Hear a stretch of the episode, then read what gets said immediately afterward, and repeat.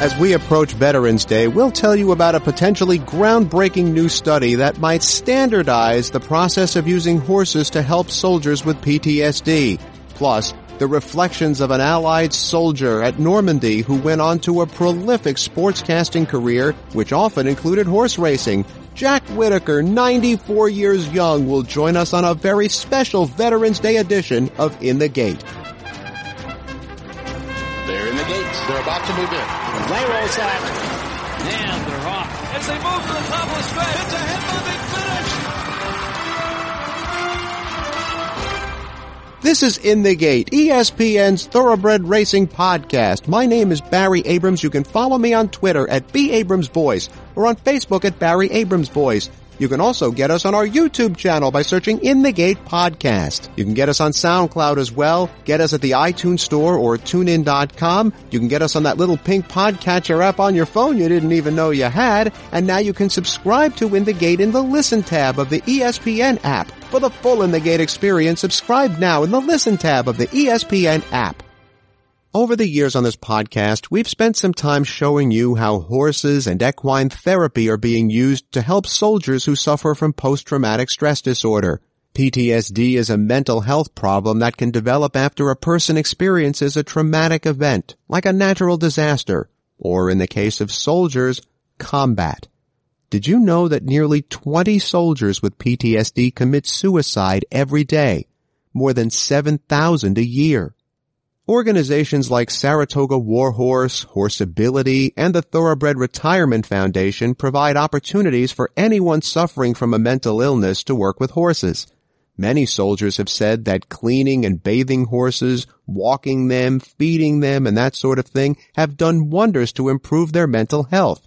Some say that they can now sleep at night after having nightmare flashbacks to battle scenes they were in. Yet all of the results to this point have been anecdotal. There really hasn't been a definitive study to quantify what so many have reported qualitatively. But now, a comprehensive study is being done at Columbia University. It's called the Man o' War Project, with the hope that the study will establish best practices in using equine therapy to treat veterans with PTSD. Underwriting much of the cost of this study is Earl Mack, a former Army First Lieutenant who is currently a member of the New York Racing Association Board of Directors. Now the study isn't completely finished, but it is fairly close. So, with Veterans Day just around the corner, let's get a sense of where the research is headed. To do that, we're joined by Dr. Yuval Neria and Dr. Prudence Fisher, co-directors of the Man o' War Project at Columbia University. So, Dr. Fisher, what is it about horses, as opposed to more common domestic pets like cats and dogs, that make them so well suited for PTSD therapy? Well, I think there, there are two things. First of all, often when people are using dogs or cats or other animals, they're using them as sort of support animals. There are some service dogs, but even with service dogs, they're helping you when you're having symptoms and they're helping you protect you against symptoms. What we're doing is more a treatment study. You don't take a horse on an airplane with you, although apparently you can take many horses now. But it's something where, you know, what we're doing is setting it up as an actual treatment where you go once a week for eight weeks. Now, why are horses good for this? I think horses are particularly suited for it because they're prey animals so they're hyper vigilant and on the lookout for danger, similar to people with PTSD. They're herd animals, so they're social, which is important, and they seek out contact. They're big and they're very reactive, and you notice if a horse reacts to you. So in a lot of ways, they're like big mirrors. And since they're they're looking out for danger, they're very attuned to what's going on with people and you know in the environment. So they're really they're really good for it. On the other hand, I can I can say I feel like I'm I wouldn't have said that three years ago because I didn't didn't really know the field at all and what people were doing for equine therapy. But yeah, for a number of reasons, horses seem particularly suited to this. Well, it's interesting you say that. Dr. Neria, did your team enter this study thinking there were equine assisted therapy practices that were not good or should not be done? No, I haven't thought so. I thought that there is a potential here that can be explored uh, in order to advance treatment for PTSD. So, what we are struggling with is really the reality for war veterans. We we have established a veterans clinic here at Columbia Psychiatry about three years ago, and we have noticed that many veterans have no interest in current treatments, or they don't really f- feel that they are benefited from current treatment. So, so we, we are generally eager to explore kind of different avenues for for veterans, and we saw that equine assisted therapy is is a worthwhile to explore. But you know, we started looking at this, and we didn't know anything about equine therapy, and so we visited a bunch of programs, and what we noticed was that there wasn't a uniform way of doing it. That the programs were quite different from one another.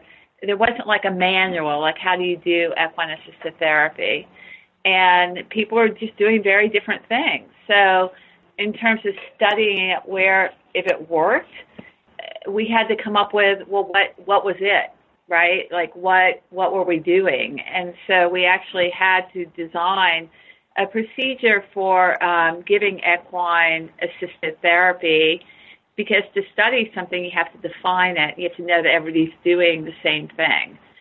So i think personally i was surprised that there weren't any manuals. And the other thing is researchers, we look at the research, there also wasn't very much research on it.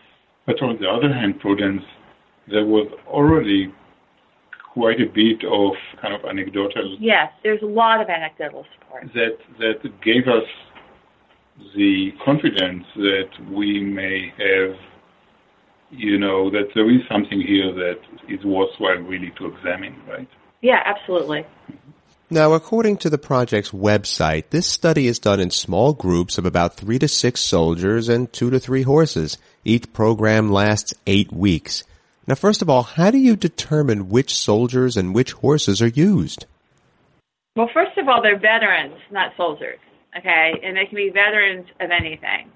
And although it's called the Man o' War Project, we've had about 35 to 40 percent are women. Man o' War is a horse, a famous horse. That's why you know, man of war veterans. But, you know, it's being run like you do any study that's done in our department in psychiatry, and that people call us up who think they might be eligible. They undergo a screening interview to see if they might be eligible. Then they're brought in. They come to our offices. They have a full clinical evaluation with staff here to see if indeed they have PTSD. Well, when you bring them in, what are you looking for? We we assess them clinically. First of all, they they, they come to us with the feeling that they suffer from PTSD, but in order to make sure that they have the diagnosis, we assess them clinically with standardized instruments and, and assessments in order to make sure that everybody indeed has PTSD and then we determine whether they are qualified for the project. So I'm saying that not because we are doing anything kind of too formal and too arbitrary, we just want to make sure that all our patients have a kind of similar conditions. And we do that because combat trauma or any other military trauma may be resulted in a host of problems you know, some people develop substance use problems. Some of them are develop depression uh, or anxiety problems. This treatment is really developed in order to treat post-traumatic stress disorder, which is a signature disorder in military personnel who experience trauma. So once we determine uh, with the patient that he or she suffer from PTSD, we offer them to enroll in, in our program. This is with regard to the human side. And with regard to the horse side, it is important for us that the same horse will be available across the lifespan of the treatment. And we also make sure that horses are kind of well trained and relatively quiet and social and in order to uh, to fit this program. So there is a there is a sense that um, those horses that work with us are not dangerous in any way, and they are kind of compatible with the expectations because horses are some of them may be skittish, some of them may be a little bit too aggressive. This is not the horses that that really uh, we are looking for in this program. So you're not looking for horses that are going to make it a little bit difficult for the veteran to earn the trust of the horse? Do you no. not want to make the veteran work hard to earn the trust of the horse? Well, that's very interesting uh, what you just said, Barry, because it's really about trust here. This program is really designed in order to touch upon issues of trust in both you know, the veteran and the animal because trust is really um, one of the things that is disrupted among patients with PTSD, uh, especially patients with PTSD that have been abused or, or assaulted uh, previously. So trust is a big issue, but we cannot take kind of excessive risk with regard to the horses. So the horses are really part of the therapy team, and as such, we need them to be kind of fully trained and fully collaborative. So, no, we don't see the horses as our patients here. I mean, but I mean, in terms of the horses, they are still reactive. I mean, they are horses, you know. Mm-hmm. And basically, in each group, we have two horses, and they typically have somewhat different personalities. Like one could be a little harder to get to know, and the other one's much more relaxed. So there's sort of a balance between the horses. So it's not like, you know, like when sometimes you go someplace like the Grand Canyon or something, and the horses like they're like push button horses. These aren't the horses that we're using. We we have horses have distinct personality. But we're very lucky because the person who runs the barn knows all the horses really well and knows how they sort of fit together in terms of personality so I mean, you still have to earn something with the horse, but we're not worried that the horse is going to bite you, or we're not worried that the horse is having its own sort of emotional adjustment problem, you know, in a group. In just a few minutes, the legendary Jack Whitaker will be here to discuss both his days as an Army soldier and his legendary sportscasting career, which included, of course, thoroughbred racing. But for the moment, we continue with Dr. Yuval Neria and Dr. Prudence Fisher of Columbia University. They are co-directors of the Man o' War project that aims to establish best practices for equine-assisted therapy for PTSD. Now, how do you create measurable data points from the, for lack of a better term, subjective tasks that a soldier will do with a horse, like feeding them, walking them, bathing them, etc.? So, interestingly enough, we treat this project as we treat all clinical trials. So, what we do here, we assess patients through the course of the treatment before, during, and after the treatment at two time points.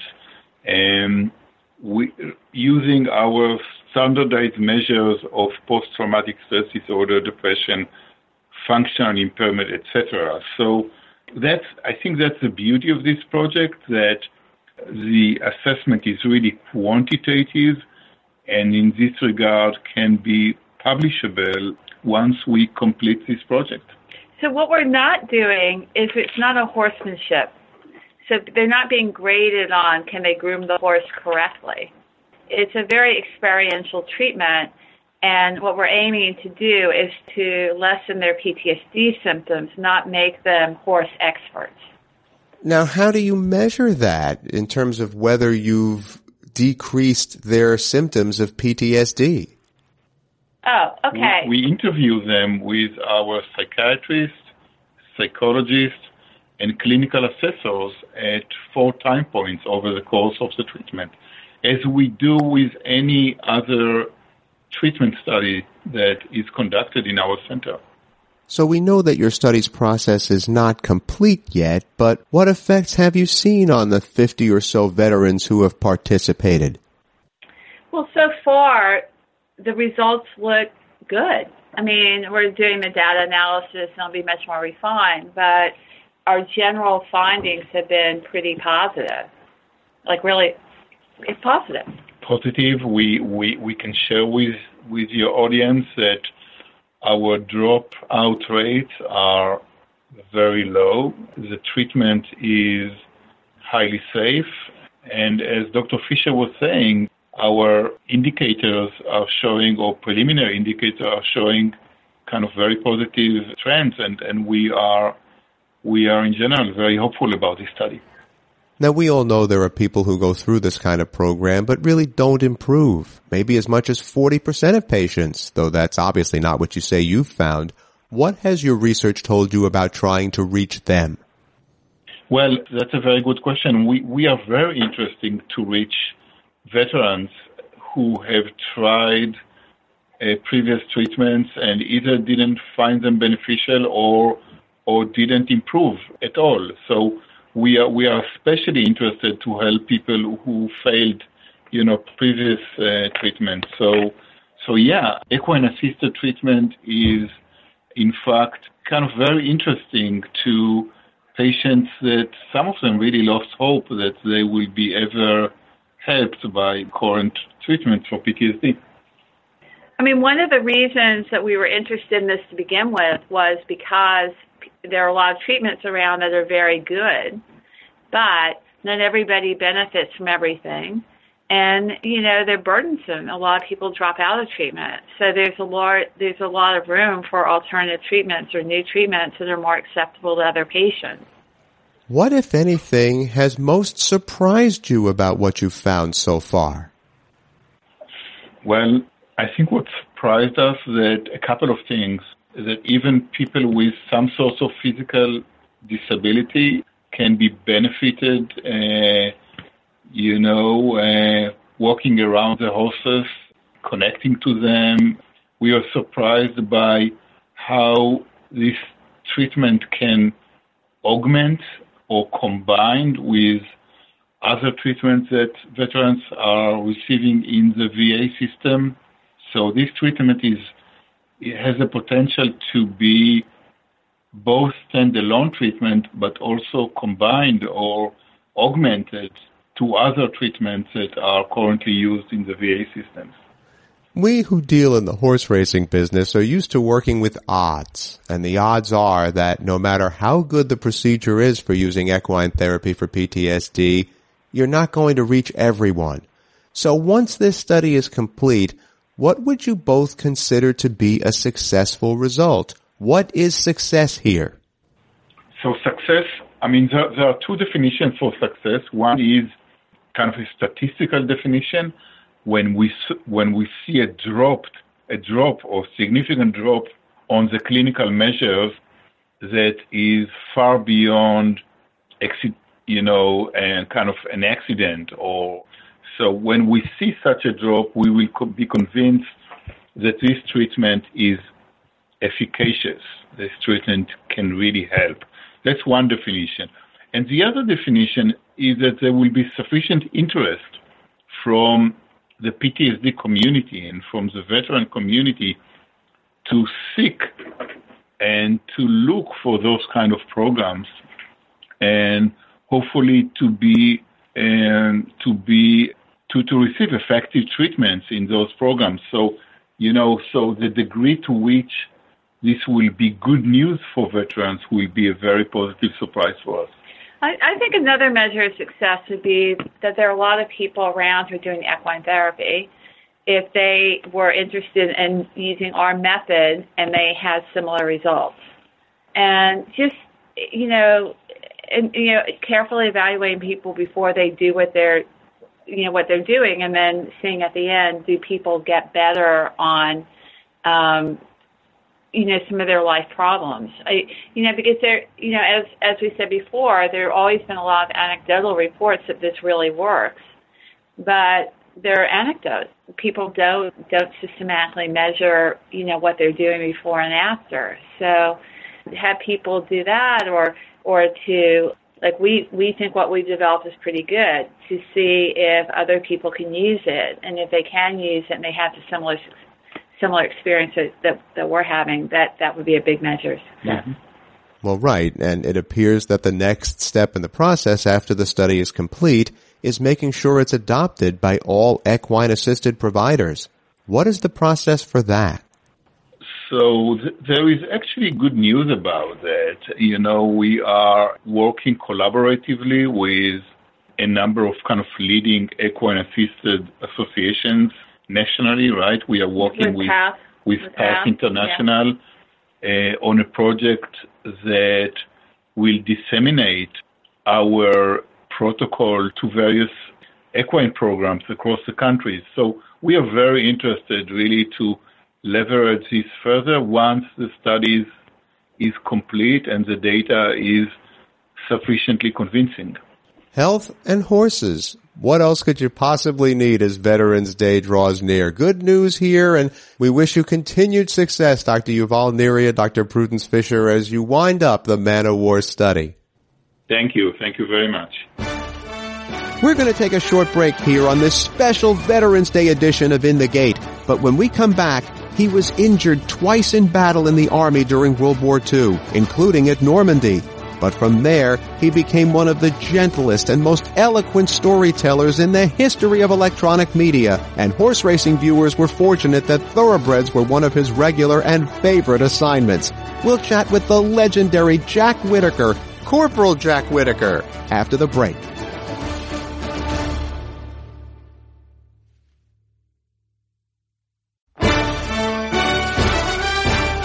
Welcome back to the In the Gate podcast.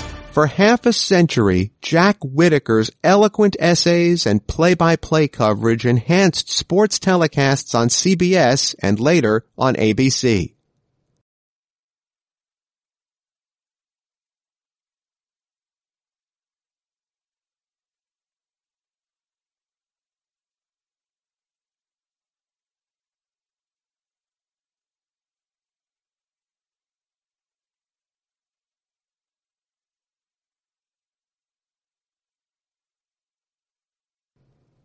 Thoroughbred racing was experiencing a heyday in the 70s and 80s, and fans from that era will remember Jack Whitaker as a major part of those telecasts. Nobody designed this golf course. Nobody with a pencil and $2 million five and five bulldozers. This was made by nature. It comes out of the ground. It was done with wind and rain and sun and the help of a few sheep. And so while to most Americans and other people, it's not love at first sight at St. Andrews. St. Andrew's Old Course is like a dry martini, an acquired taste, and as such, it remains with you forever. But before Whitaker was spinning lyrical observations on television, he was an army soldier at Normandy during World War II. He was what was called a replacement soldier. He arrived on the now legendary beach on June 9, 1944, three days after D-Day. He might even tell you now that 29 years later, to the day, June 9th, 1973, is the day that this happened. Secretariat is widening now. He is moving like a tremendous machine. Secretariat by 12. Secretariat has opened a 22-length lead. He is going to be the Triple Crown winner.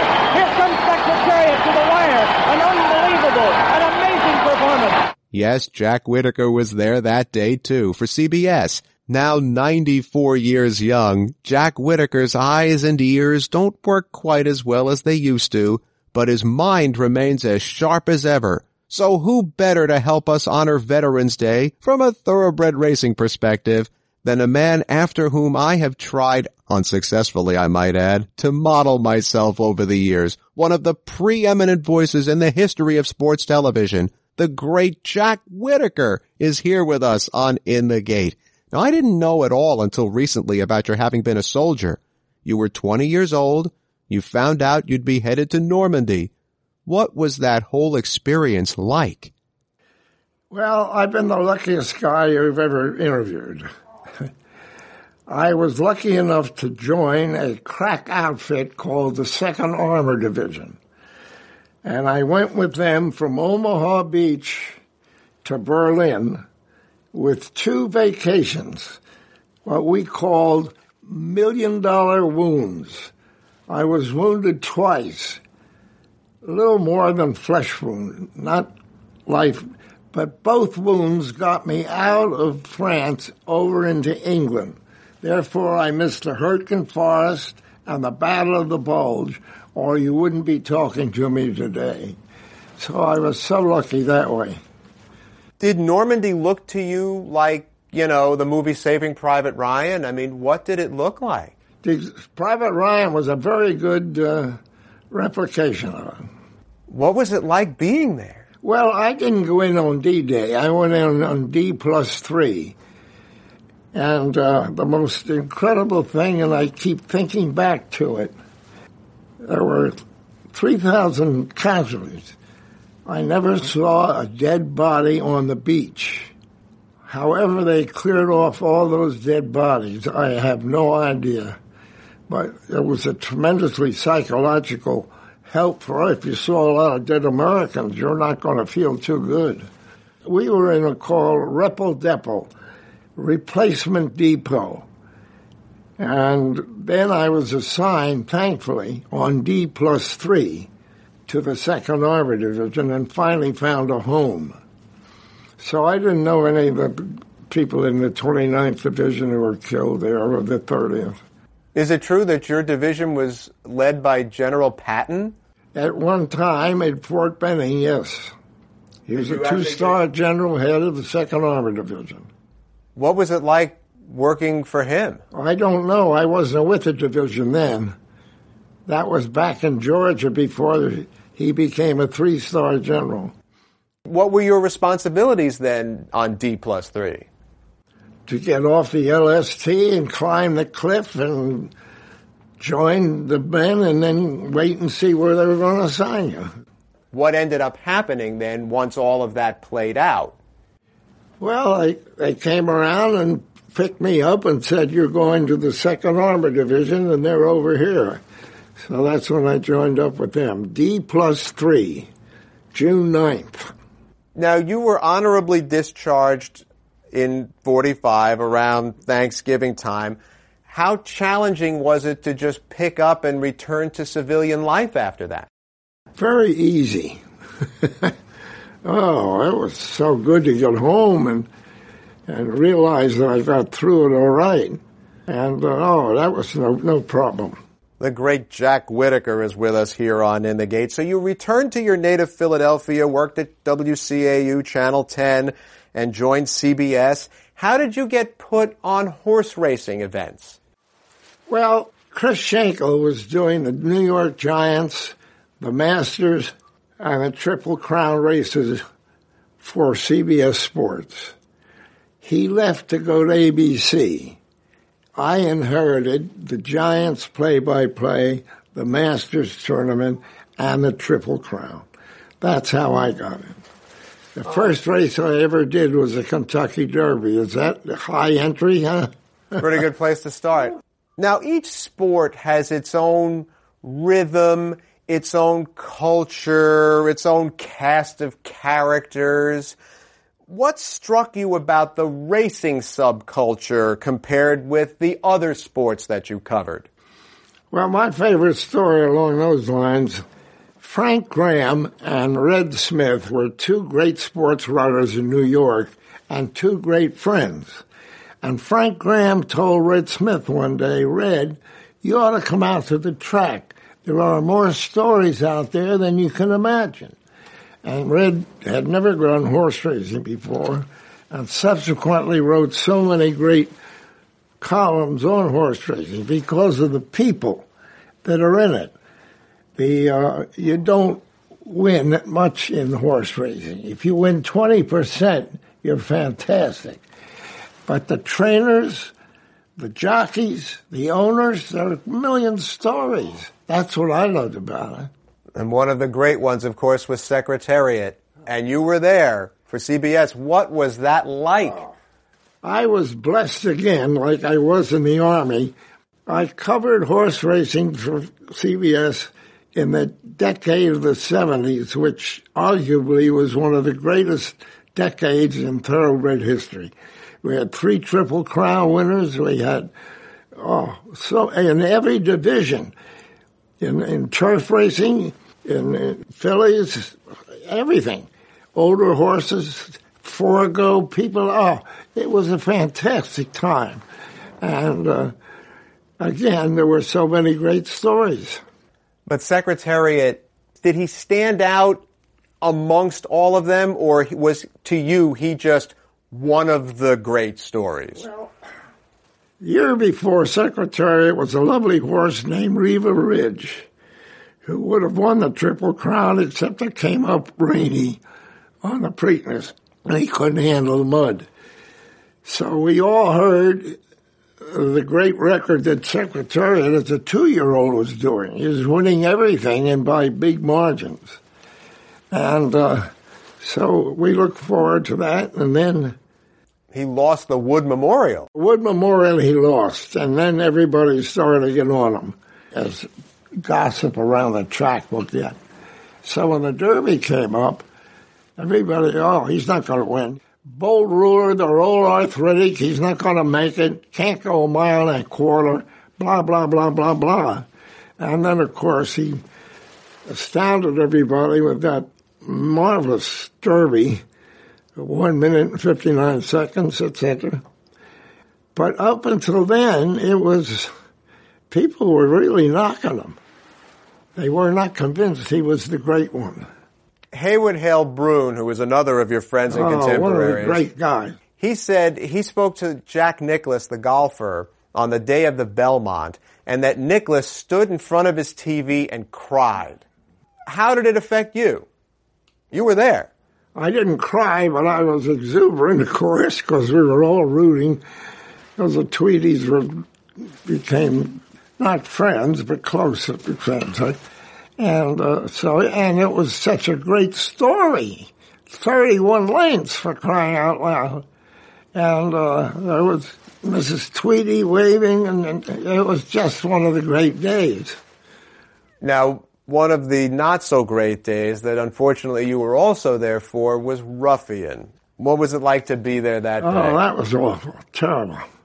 And uh, it's still terrible when I think about it we were just absolutely astounded by it, and uh, we kept hoping it was going to be all right and all right. And Hank Goldberg, one of our racing analysts and football analysts for a long time, a contemporary of yours, he said beforehand that match race should never have happened. There should never be one. Yeah. Did did you think that going in? Uh, well, I I had conversations with Frank Wright about it. He was against it too match races are whoever gets out first wins. But, you know, running all out potentially for a mile and a quarter seems, even though the horses were sturdier back then. Right. Now, you moved to ABC in 1981. Was it a coincidence or not that Wide World started showing the Triple Crown races right around that time? No, I don't know. Coincidence, I think, but a happy one for me. your favorite memories or moments from covering horse racing. It could be a specific interview or a glance that you had one day or a particular person you'd encounter regularly. What are your favorite moments from covering racing? Going to the track in the morning, uh, hanging around the uh, Frank, Frank Wright's barn at Belmont and uh, watching the workouts listening to the exercise boys they come and go. That, that were my favorite moments. It doesn't matter what your age is, that's the same answer everybody gives. Now, you worked four Olympics, one for TNT, the Masters, NFL, of course, the very first Super Bowl. You know, for you, where does horse racing fit in with the sports that you've covered? Second. I like golf. The golf I've done has been the Opens and the Masters and and horses because the stories are there. There's so many great stories. And were it not for a couple of well-timed injuries, as you mentioned, suffered as a soldier, there's a chance that none of what we just discussed might have happened. I cannot thank you enough. Thank you so much for doing this. Oh, I don't know. Our thanks to the great Jack Whitaker and doctors Yuval Neria and Prudence Fisher. The Breeders' Cup had everything from the ridiculous to the sublime, Peter Miller winning twice in back-to-back years. The classic didn't go the way Uriah St. Lewis had hoped, but getting there reduced the man to tears. It's funny that when two winners came from the indomitable Juddmonte farm, owned by the brother-in-law of the Saudi Arabian king, no one at NBC brought up Jamal Khashoggi's death. At that time and place, a grilling wasn't the thing. I know the sport needs risk takers like owner Ron Paolucci, but his horses didn't belong. They went down an abyss. Enable became the first Arc de Triomphe winner to take the turf, proving that jockey Frankie Dettori is ageless. John Sadler came up short twice, but with Accelerate's classic win, Sadler's reputation no longer takes a hit. Could Accelerate deny the Horse of the Year crown to Justify? Don't you miss a would-be showdown just a bit? You can get us on our YouTube channel by searching In the Gate Podcast. You can get us on SoundCloud as well. Get us at the iTunes Store or TuneIn.com. You can get us on that little pink podcatcher app on your phone you didn't even know you had. And now you can subscribe to In the Gate in the Listen tab of the ESPN app. For the full In the Gate experience, subscribe now in the Listen tab of the ESPN app. And you can follow me on Twitter at B. Abrams Voice or on Facebook at Barry Abrams Voice. That's In the Gate for this week. I'm Barry Abrams. We'll see you next time.